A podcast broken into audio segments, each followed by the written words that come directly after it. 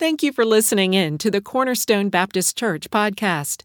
Our current sermon series is from the book of 1 Corinthians. For more information, visit our website at cumberlandcornerstone.org. Turn in your Bibles this morning to 1 Corinthians chapter 10. 1 Corinthians chapter 10. As we're turning there, I mentioned this Wednesday night and should have been telling you or having it on the prayer list, but we have a good relationship with Dr. Kroll. And Dr. Kroll is supposed to be coming in the end of July. I'm not sure if he will or not. He had his hip replaced a couple weeks ago, and he had a fall last week and has hurt himself with, not necessarily with that hip, but he's in a lot of pain right now, and they're not really sure what's going on. So I'm sure you would appreciate your prayers for him as he recovers from this. And we just love Dr. Kroll, and we hope he can be with us in the end of July, but we'll see how that goes. 1 Corinthians chapter 10, as we think about a consistent walk, and we kind of bring this whole discussion on Christian liberties, in a sense, to an end. We'll sure talk more about it as we continue to go forward in the book. But follow along as we pick it up in verse 23 and go through chapter 11, verse 1. It says, "All things are lawful for me, but not all things are helpful. All things are lawful for me, but not all things edify. Let no one seek his own, but each one the other's well-being. Eat whatever is sold in the meat market, asking no questions for conscience sake. For the earth is the Lord's in all its fullness. If any of those who do not believe invite you to dinner and you desire to go, eat whatever is set before you, asking no question for conscience sake. But if anyone says to you, this was offered to idols, do not eat it for the sake of one who told you and for conscience sake, for the earth is the Lord's in all its fullness. Conscience, I say, not your own, but that of the other. For why is my liberty judged by another man's conscience? But if I partake with thanks, why am I evil spoken of for the food over which I give thanks? Therefore, whether you eat or drink or whatever you do, do all to the glory of God. Give no offense either to the Jew or to the Jews or to the Greeks or to the church of God, just as I also please all men in all things, not seeking my own profit, but the profit of many that they may be saved. Imitate me, just as I also imitate Christ." As Paul comes to the end of this section, he sums up for us really what he has been saying specifically about Christian liberty. He makes specific application to the problem at hand, and he is going to crystallize it into a philosophy by which you and I can live. And it's always good for us to see this brought down to very practical application. And I think that what Paul is going to do for us here in the end of chapter 10 and into the first verse of chapter 11 is to bring this down into a philosophy to live by. Bring this down into practical Christian living. As believers, how do we deal with Christian liberty? Well, here, let me help you, Paul says. How do we deal with a consistent walk? Here is how it's done. If you remember, the Corinthians had asked a question, is it lawful, is it okay, do we have the liberty to eat meat that had been offered to idols? And we've been consistently reminding you that's not our issue for today. We don't have to worry about that for the most part. We don't even deal with that issue. But that brings us to all other kind of Christian liberty issues. Do I have the right to do this? Do I have the right to do that? Can I go here? Can I do that? And Paul has taken that question and he has developed for us a number of ramifications. If you do exercise your Christian liberty, be careful here. If you do exercise your Christian liberty, be careful about this. And he then has related it to the larger question about developing a consistent walk with Christ. Because, folks, that's the most important thing. It should not be, what can I get away with? What do I have the freedom to do? What can I do and without sinning? It should be, how can I walk consistently with the Lord Jesus Christ?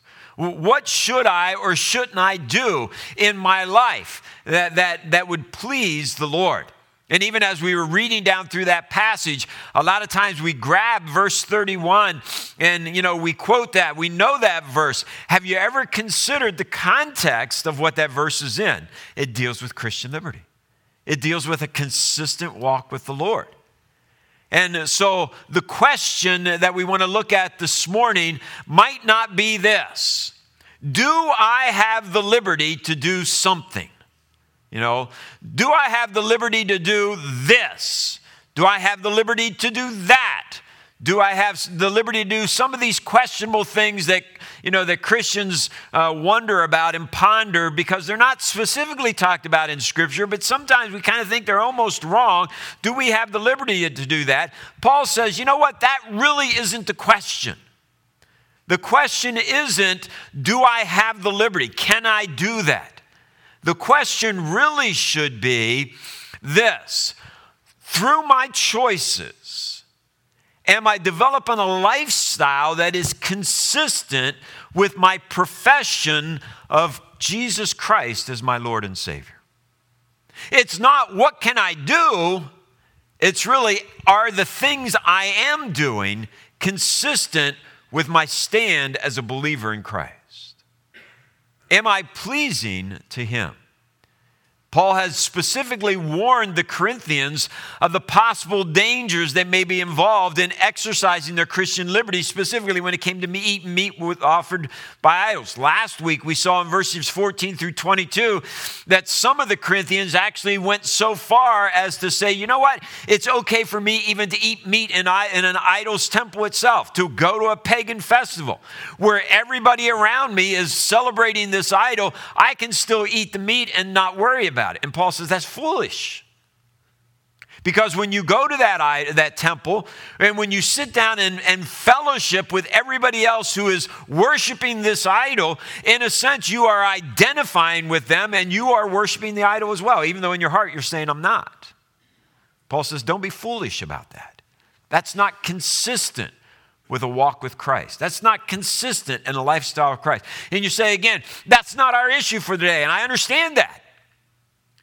But in the places that you go and the things that you do, are you being consistent in your walk with Christ? It's not a matter of, do I have the right to do that? No, it's, am I pleasing the Lord Jesus Christ? Is this choice going to be consistent with the fact that Jesus Christ is my Lord and Savior? And so in verses 14 through 22, Paul told them, you need to stay away from anything that might imply a fellowship with unbelievers, with idolatry specifically here. And for us, anything, stay away from anything that is worldly, that is going to draw us into a lifestyle that is similar to the lifestyle of the world. So this morning, in the passage before us, having already given this definite prohibition, stay out of the idol's temple, he returns to questionable areas of eating meat when you don't know whether or not it's been offered to an idol. Now again, don't get lost in that question. Let's apply it to the things that have meaning to us today. It's not really, can I do this? It's, is this going to be consistent with my profession of Christ as my Savior? And so let's get into that this morning. He begins with a principle. Paul is, we need to understand this. Paul is not just making rules for us. This is not just regulations. We understand, and we need to understand, Christianity is not a legalistic rule-setting thing. You know, some of us maybe grew up in a legalistic environment. That's not what Christ is all about. That's not what the church should be all about. We do not have a list of rules and regulations that, you know, don't do this, don't do that, and because of that, you're going to be godly. Yes, there are things like the Ten Commandments. Yes, there are things that God has specifically said yes or no to, but that the principles that govern our everyday conduct, we ought to be living by the power of the Holy Spirit. And so Paul's not just making rules for us here. He wants to make a principle that we can apply to our life. And the principle is twofold. There are two parts to the principle I want you to see today. The first principle is the principle of Christian liberty, that in Christ we have been set free. Look at verse 23. All things are lawful for me. In other words, I'm not going to break the law, not the law of the world. I'm not going to break God's law by eating meat, all right, by doing X. acts by doing this. All things are lawful for me. But notice the verse doesn't end. But not all things are profitable or helpful. All things are lawful for me, but not all things edify. And what he's saying here is this. Yes, you have liberty to eat meat, even meat that has been offered to idols. There are no dietary laws, if you will, in the Christian life. We are not under the law. Yes, you can do that. All right? You have liberty. And it may be the same thing you're thinking about in your own mind. Do I have the liberty to do this? You may have the liberty to do that. Now, of course, he's not talking about sinful things. And so while we have liberty in Christ, there are other things that need to be considered. And our liberty must have some limitations. There are some limits to the liberty that I have. And the two limits are found in this verse. Number one, is it helpful? The first limit is found in the word helpful, or maybe your Bible says profitable, or expedient, I think is the old King James word. It's not just, is it allowable? Can I do that? But is it profitable? In other words, is it going to help me in my walk with Christ? Is it going to grow me in my walk with the Lord? Will it help me to develop a more consistent walk with Christ? Because, folks, I'm just going to be honest with you.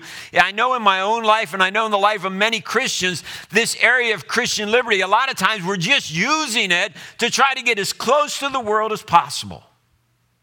And Paul says you might be okay doing that, but is it going to grow you? Is it really helpful for you in your Christian life? That takes us back to the illustration in chapter 9 of the athlete, where remember in chapter 9, Paul says the athlete puts aside that which is good to strive for that which is best. I am willing to set aside, my desserts, and I'm willing to set aside my this and my that because I want to win the prize. I want to get myself in shape. I want to train. I want to discipline myself. Yeah, I can have that piece of cake. That tastes good right now. But it's not going to help me win the prize. And so Paul says in the Christian life, we need to learn to discern what is best for us. We need to choose that which is profitable. I might be allowed. It might be legal, if you will, but is it helpful? Am I really going to grow? Is this something that's really going to be profitable for me in my walk with the Lord? And I need to choose that which is best. Folks, don't settle for that which is good. Strive for that which is best. Strive for what is best in the cause of Christ. So the first limit is it helpful? Is it profitable? Look at the second limit, and that is wrapped up in the word edify. All things are lawful for me, but not all things edify. The word edify means to build up, to encourage, to strengthen.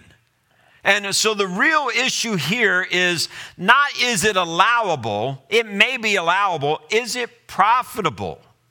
Will it build me up?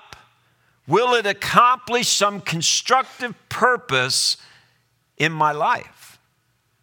Is this issue that I want to do, is this thought on Christian liberty going to build me up in my walk with Christ, and is it going to help those around me? Is it going to build up others around me for the cause of Christ? If I get involved in this activity, if I get involved in this liberty, is it going to be helpful for me? Is it going to be profitable for me? And is it going to encourage others in the faith as well? See, that's the principle of Christian liberty.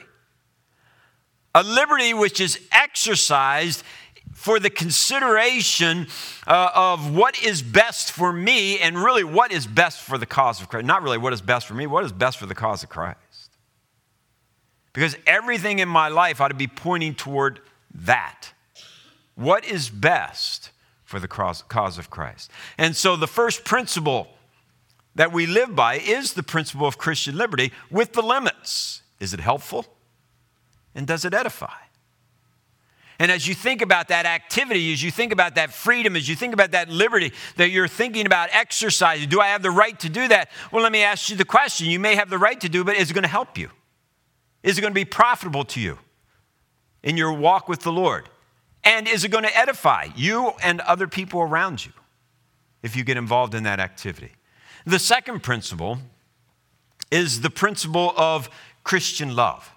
And we see that in verse 24. Let no one seek his own, but each one the other's well-being.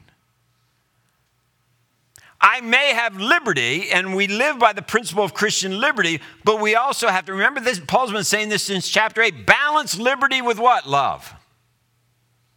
We have to balance liberty with love. Here's our example. Christ came in love. We've even been singing about that today, right? And Christ loves us. Remember what the gospel said? Christ loved us so much that he came not to be ministered unto, but to minister. Now, he's the very Son of God. He's the King of creation. He's the Lord of lords. When he came down to this earth, he had every right for the world to do what? Minister to him. He had every right to say to the world around him, you need to do this for me. But instead, Christ came in humility. And Christ did not come to be ministered unto. He came to minister to the point where what he did what? He gave his life for us. And so Christian love becomes a principle. And those who are followers of Christ do not make their primary concern, what is good for me? That cannot be my primary concern. Instead, my primary concern should be, how is this going to impact other people? Boy, does that go against our culture? What does our culture say today? It's all about me. And in case you didn't know, it's all about me, right? Oh, no, but see, in your world, it's all about you. And Paul says, no. You got the wrong philosophy of life. It has to be, don't look out what is best for me. We need to look out for other people. How is my behavior? What am I doing? How will that impact other people? Because we're one body. The church is one. We have to look out for the love of one another. We have to look out for each other. We have to be concerned with what my behavior does to somebody else. And so the principle of Christian love is a commitment to the well-being of other people, looking beyond myself, looking beyond me. Boy, that's hard. We are just ingrained to look out for number one, me. We are just ingrained to look out for what is best for me. And Paul says, yes, we have the principle of Christian liberty with those two limits. Is it profitable and will it edify? And we have to add to that the principle of Christian love. How's this going to impact other people? Stop being so self-centered. Stop being so self-gratifying. It's not all about you, Paul says. How is my liberty going to affect other people? And he balances again liberty and love. That's the principle he lays down for us. Well, then he moves into the practical application. How do those two principles apply to the issue of eating meat that has been offered to idols? How do those two principles apply to the issue that is in your life today? How do those two principles apply when it comes to Christian liberty? Well, first, and again, Paul is going to address the specific issue of eating meat offered to idols. So again, don't get lost in that, but Paul has some important things for us to say that we can apply to our own lives. First of all, he addresses the issue about eating meat that you bought at the market. What if that meat has been offered to an idol? Remember, I told you there were three ways the Corinthians could come in contact with meat that had been offered to idols. One was actually in an idol's temple, and he talked about that in verses 14 through 22. meat that had been offered to the idol right there in the idol's temple, and this was a religious feast, and we're going to go there and eat. And some of the Corinthians thought they had enough strength to do that, and Paul says that's foolishness. Second way they could come in contact with meat offered to idols was in the marketplace. You go to Walmart, you go to Martin's, and you load up your cart with a big old steak and a hamburger, and this, and the question is, what if that meat had been offered to idols? And the third way, and we're going to see that here in a minute, is if an unsaved friend invites you to their house for dinner, and they serve, we grill out on the grill, but they had taken that meat unbeknownst to you, and they had offered to an idol. Can I eat that meat? And the first thing he talks about is the meat that you buy in the marketplace. What if that meat has been offered to an idol? And notice what he says in verse 25. Eat whatever is sold in the meat market, and don't do what? Don't ask questions for the sake of conscience. Christian liberty allows you to buy what is sold in the marketplace. And Paul says, don't ask a lot of questions. Take the meat as part of the Lord's provision. That's what verse 26 is. It's a quotation of Psalm 24, where the psalmist says, the earth is the Lord's and all of its fullness. We have the right to partake of what God has given to us.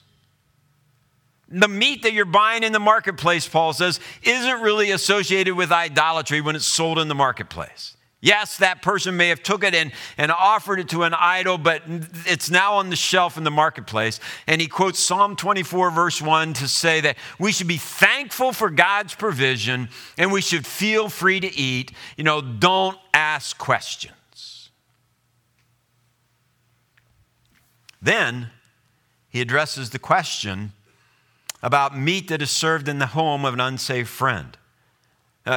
You've been invited to dinner at the home of an unsaved friend, and they are serving you, whatever. They are serving you a nice old big piece of meat. Do I have the right to eat that? Look at verse 27. If any of those who do not believe, if an unsaved friend invites you to dinner and you desire to go, you have the liberty to go. Eat whatever is set before you, asking no questions for conscience sake. Again, Christian liberty allows you to go to dinner with an unsaved friend. Of course it does. It allows me to accept a dinner invitation from an unsaved friend. And if I accept that invitation, Paul says, don't ask a bunch of questions about the food. Boy, my mother liked that one. Just sit there and eat it. Don't ask questions. I don't think that's the verse here that she's thinking about. But, those, and I think the idea is this. If you can't do that, if you can't go to dinner at a friend's house without asking a bunch of questions, if your scruples are that strong that you can't do that, then you probably shouldn't what? Probably shouldn't go. Save yourself and them the problems. Don't accept the invitation. If it's going to bother your conscience, what have we seen? If it's going to bother your conscience, then don't go. But you have the liberty to go or to not go. And if you go, eat what is provided without asking a lot of questions. Now, look at verse 28. But, here's the question. If anyone says to you, in other words, if your host says to you, this was offered to idols, do not eat it for the sake of the one who told you and for conscience sake. For the earth is the Lord's and all of its fullness. However, Paul says, if your host or another dinner guest makes a point of telling you that the food that you're eating has been offered to idols, at that point, Paul says what? Stop eating. Don't eat of it. Because now it becomes a matter of conscience. You can go, you can eat freely, don't ask a bunch of questions. However, if your host makes a point to tell you, hey, by the way, I offered that to my idol this morning. I'm just really excited about my relationship with my idol, and I offered that meat to my idol this morning. Paul says at that point you say, I'm sorry, I can't eat that. Is there any difference in the meat? The meat's the same. There's no difference in the meat. But now it has become a matter of conscience. And that it is at a point of conscience is very clear, because the issue would not have been raised if the person didn't consider it potentially wrong or at least questionable for a Christian to do that. You ever been there? I remember the old scrapyard days. You know, the boys would watch me very closely to see if I was going to step out of line in any way. You know, if I was going to get involved in any questionable activity, and they were going to jump on it. In fact, I remember one morning that I came to work and one of the guys came up and said, I saw you coming out of the drive-through beer place last night. I thought, I'm pretty sure I wasn't there. He said, no, I saw your car. And then it hit me. On my way home, we didn't have cell phones back in those days. We didn't have cell phones. And there was actually these things called pay phones. Remember those? Well, there was a phone booth in the parking lot of this place, and I stopped. I think I had to call Luann about, I had to call somebody, and I stopped and made a phone call. And so then I was pulling out. It looked like I was pulling out from there, you know, but he was quick to jump on. I saw you. And clearly the indication was what? It's not wrong for me, I don't care, but for you as a Christian, you shouldn't have been there. And so if the person goes out of his way to tell you that, to make it a matter of conscience, if it's something that they think, that other person thinks is questionable for a Christian to do, out of deference to conscience and not wanting to offend somebody or hinder your own testimony, Paul says it's better not to eat. It's better not to be involved in whatever the activity is. You see, here is the principle of Christian love. And look at verses 29 and 30. Conscience, I say, not your own, but that of the other person. And then he says this, why is my liberty judged by another man's conscience? Christian love supersedes Christian liberty. Boy, we don't want to hear that, do we?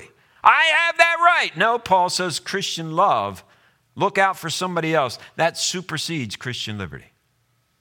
The phrase at the end of verse 29, why is my liberty judged by another man's conscience? Don't read it that way.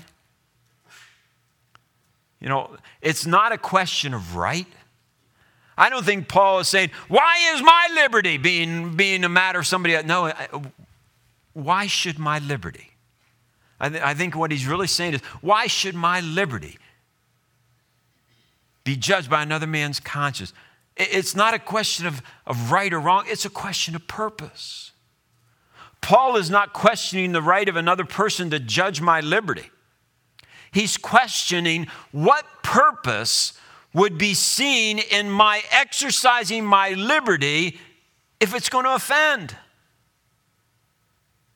If this person went out of their way to tell me that meat had been offered to an idol, why would I want to eat of it then?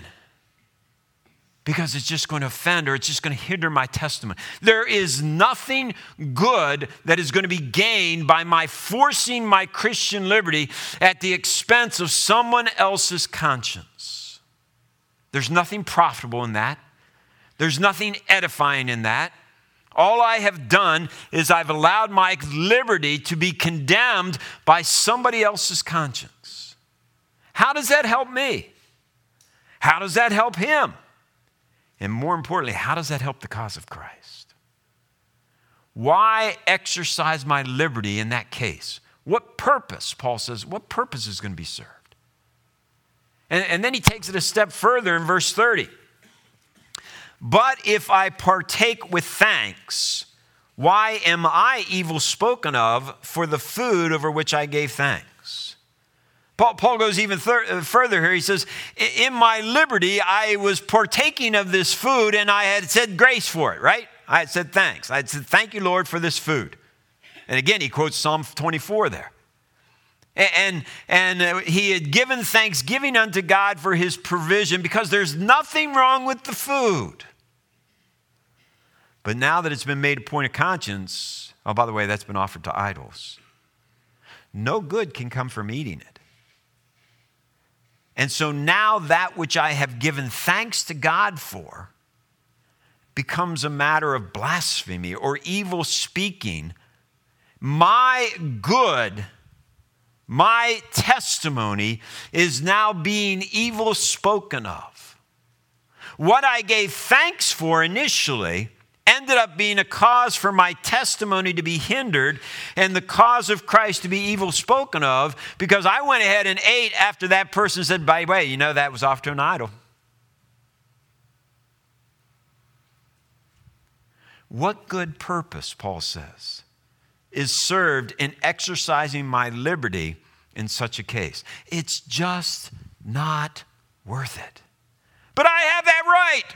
I have the right to do this. I have the right to do that. Yes, but it's not worth it if your testimony is going to be hindered, if the cause of Christ is going to be hurt, if it's going to hinder another brother, if it's going to hinder an unsaved person from hearing the gospel.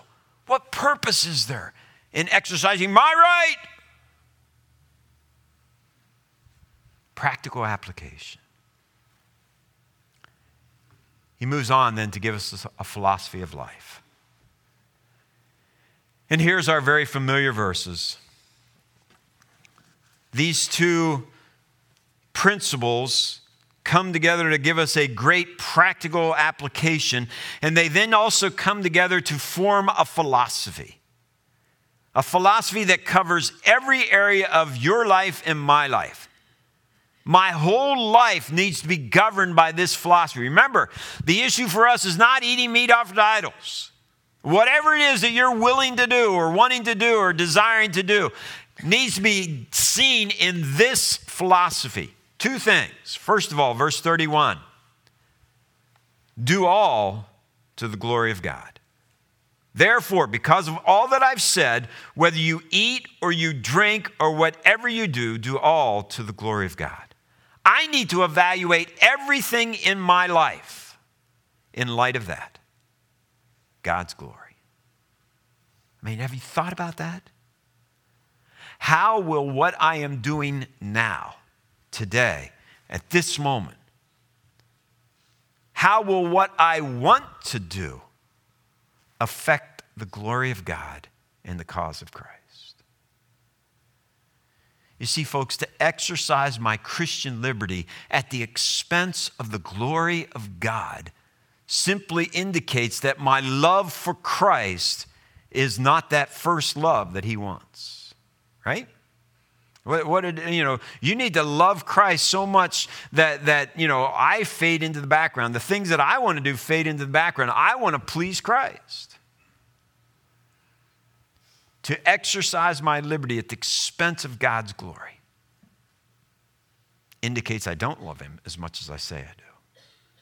You see, it's not a matter of what I want to do.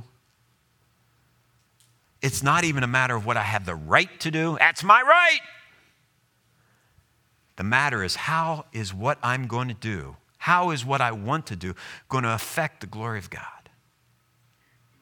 Will someone speak ill of my liberty, of what I've done, and by speaking ill of that, in effect, bring reproach on the cause of Christ? Remember, this is not just someone saying, I don't think you have a right to do that. That's judging. He's talking about it really is impacting someone else. It's hindering the cause of Christ. It's hindering your testimony because you're involved in that activity. First philosophy of life, do all to the glory of God. Look at the second one. The second philosophy comes in verse 32. Give no offense, either to the Jews or to the Gentiles or to the church of God. If God's glory is put first, then I need to be careful not to cause anyone to stumble. And I think when he's talking about the Jews and the Gentiles and then separating that from the Church of Christ, he's talking about whether they're saved, whether they're unsaved Jews, whether they're unsaved Gentiles, it really doesn't matter. They're unsaved. So don't put a stumbling block in front of the unsaved world for the cause of Christ. And don't put a stumbling block in front of believers, the Church of God. We must not be the cause of anyone stumbling, whether that person is saved or not saved, because the glory of God is at stake. Is what I want to do, is what I think I have the liberty to do, going to bring glory to God? And is it going to give an offense to another believer and hinder their walk with Christ? Not just another believer who says, I don't think you should do that. No, hindering their walk with Christ.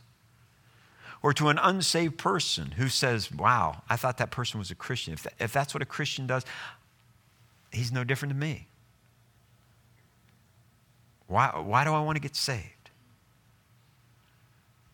A philosophy of life. And in the last two verses, Paul says, let me give you a pattern to copy. Having given us this philosophy, Paul now urges us to adopt this philosophy for our life, even as he adopted it for his. Just as I also please all men in all things, not seeking my own profit. We've already talked about that. That's not doing everything just that the world's doing just to be all things to all people. No, he's talking about for the glory of God. Not seeking my own profit, but the profit of many, that they may be saved. Paul says, this is my philosophy of life. I want to do all to the glory of God. I don't want to bring an offense because I want to see the cause of Christ furthered. I want to see people come to know the Lord. I want to see people walk consistently with the Lord. And he then indicates, I'm not the author of this philosophy. I'm simply just a disciple of Christ. This philosophy is the philosophy of Christ. Remember, we started, Christ lived not for himself, not for his own profit, but rather to minister to other people, to see them served, to see them built up, so that ultimately God would be glorified. And that then has become Paul's philosophy of life. And he ends in verse 1 of chapter 11 by that other very familiar verse, imitate me then, just as I also imitate Christ. Follow me. Paul is saying here to you and I, follow me and adopt this as your philosophy of life, as I follow Christ. I'm following his philosophy of life, Paul says. You follow me as I follow him. You know, just to wrap this all up, I think the application for us is very clear, folks. We were talking about this a little bit Wednesday night. But as a believer, I cannot participate in the godless activities of the world without being identified with them, without becoming one with the rest of the people who are doing whatever it is we're doing.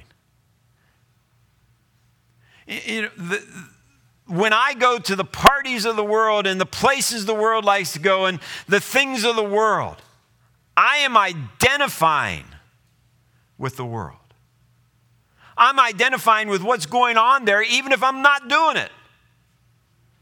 And I'm fellowshipping with those who are involved. And I think that's Paul's point. Yes, you have the liberty. You have liberty. But if your liberty takes you out to the places where the world is communing with its own system, which is run by Satan, then you're becoming part of that whole fellowship, if you will. And that is hopelessly inconsistent for a believer. It just doesn't make sense for a believer to get involved in those kind of things. Yeah, I have the liberty, but what point is it? It's not bringing any glory to God. It's not building up the cause of Christ. When we participate in the world's activities, you know, Here we are, Christians. We've gathered together in fellowship together, and then we're going to go out from here and fellowship with things that have nothing to do with God. Oh, we have to live in the world. We understand that. But we don't have to be in the world, right? Of the world. It's inconsistent. You may have liberty, Paul said. But what's more important is the glory of God. What's more important is the cause of Christ. You know, for those of us who are believers, be careful of how you're living. Sin is always sin. And don't try to hide behind Christian liberties to be living in sin, to be living in immorality, to be living in drunkenness, to be living in all of that. That's sin. That's not Christian liberty. But the Christian liberty area, Paul says, it's also something we have to be really careful about. Yeah, we have liberty. But is what I'm going to do going to bring glory to God? And if I am gathering together in fellowship with other believers and then leaving here, what did you do last night? Friday night. Were those things consistent with what a believer ought to be doing? Maybe you had the liberty to do whatever it is, but did it bring glory to God? Because that's what we need to be doing. Let's pray. Father, thank you for the wonderful relationship we have with you through Jesus Christ. Thank you for the Holy Spirit who lives within each one of us and guides us and directs us. And Lord, I just pray for us as a church when it comes to the area of questionable things. Lord, we don't want to be legalistic at all. We need to be led by the Holy Spirit. But help us to be careful. Help us to be careful that we are walking in a way that is consistent with the lifestyle of a Christian. That we are bringing glory to God in our lives. And that we are not offending those around us, whether they are believers or unbelievers.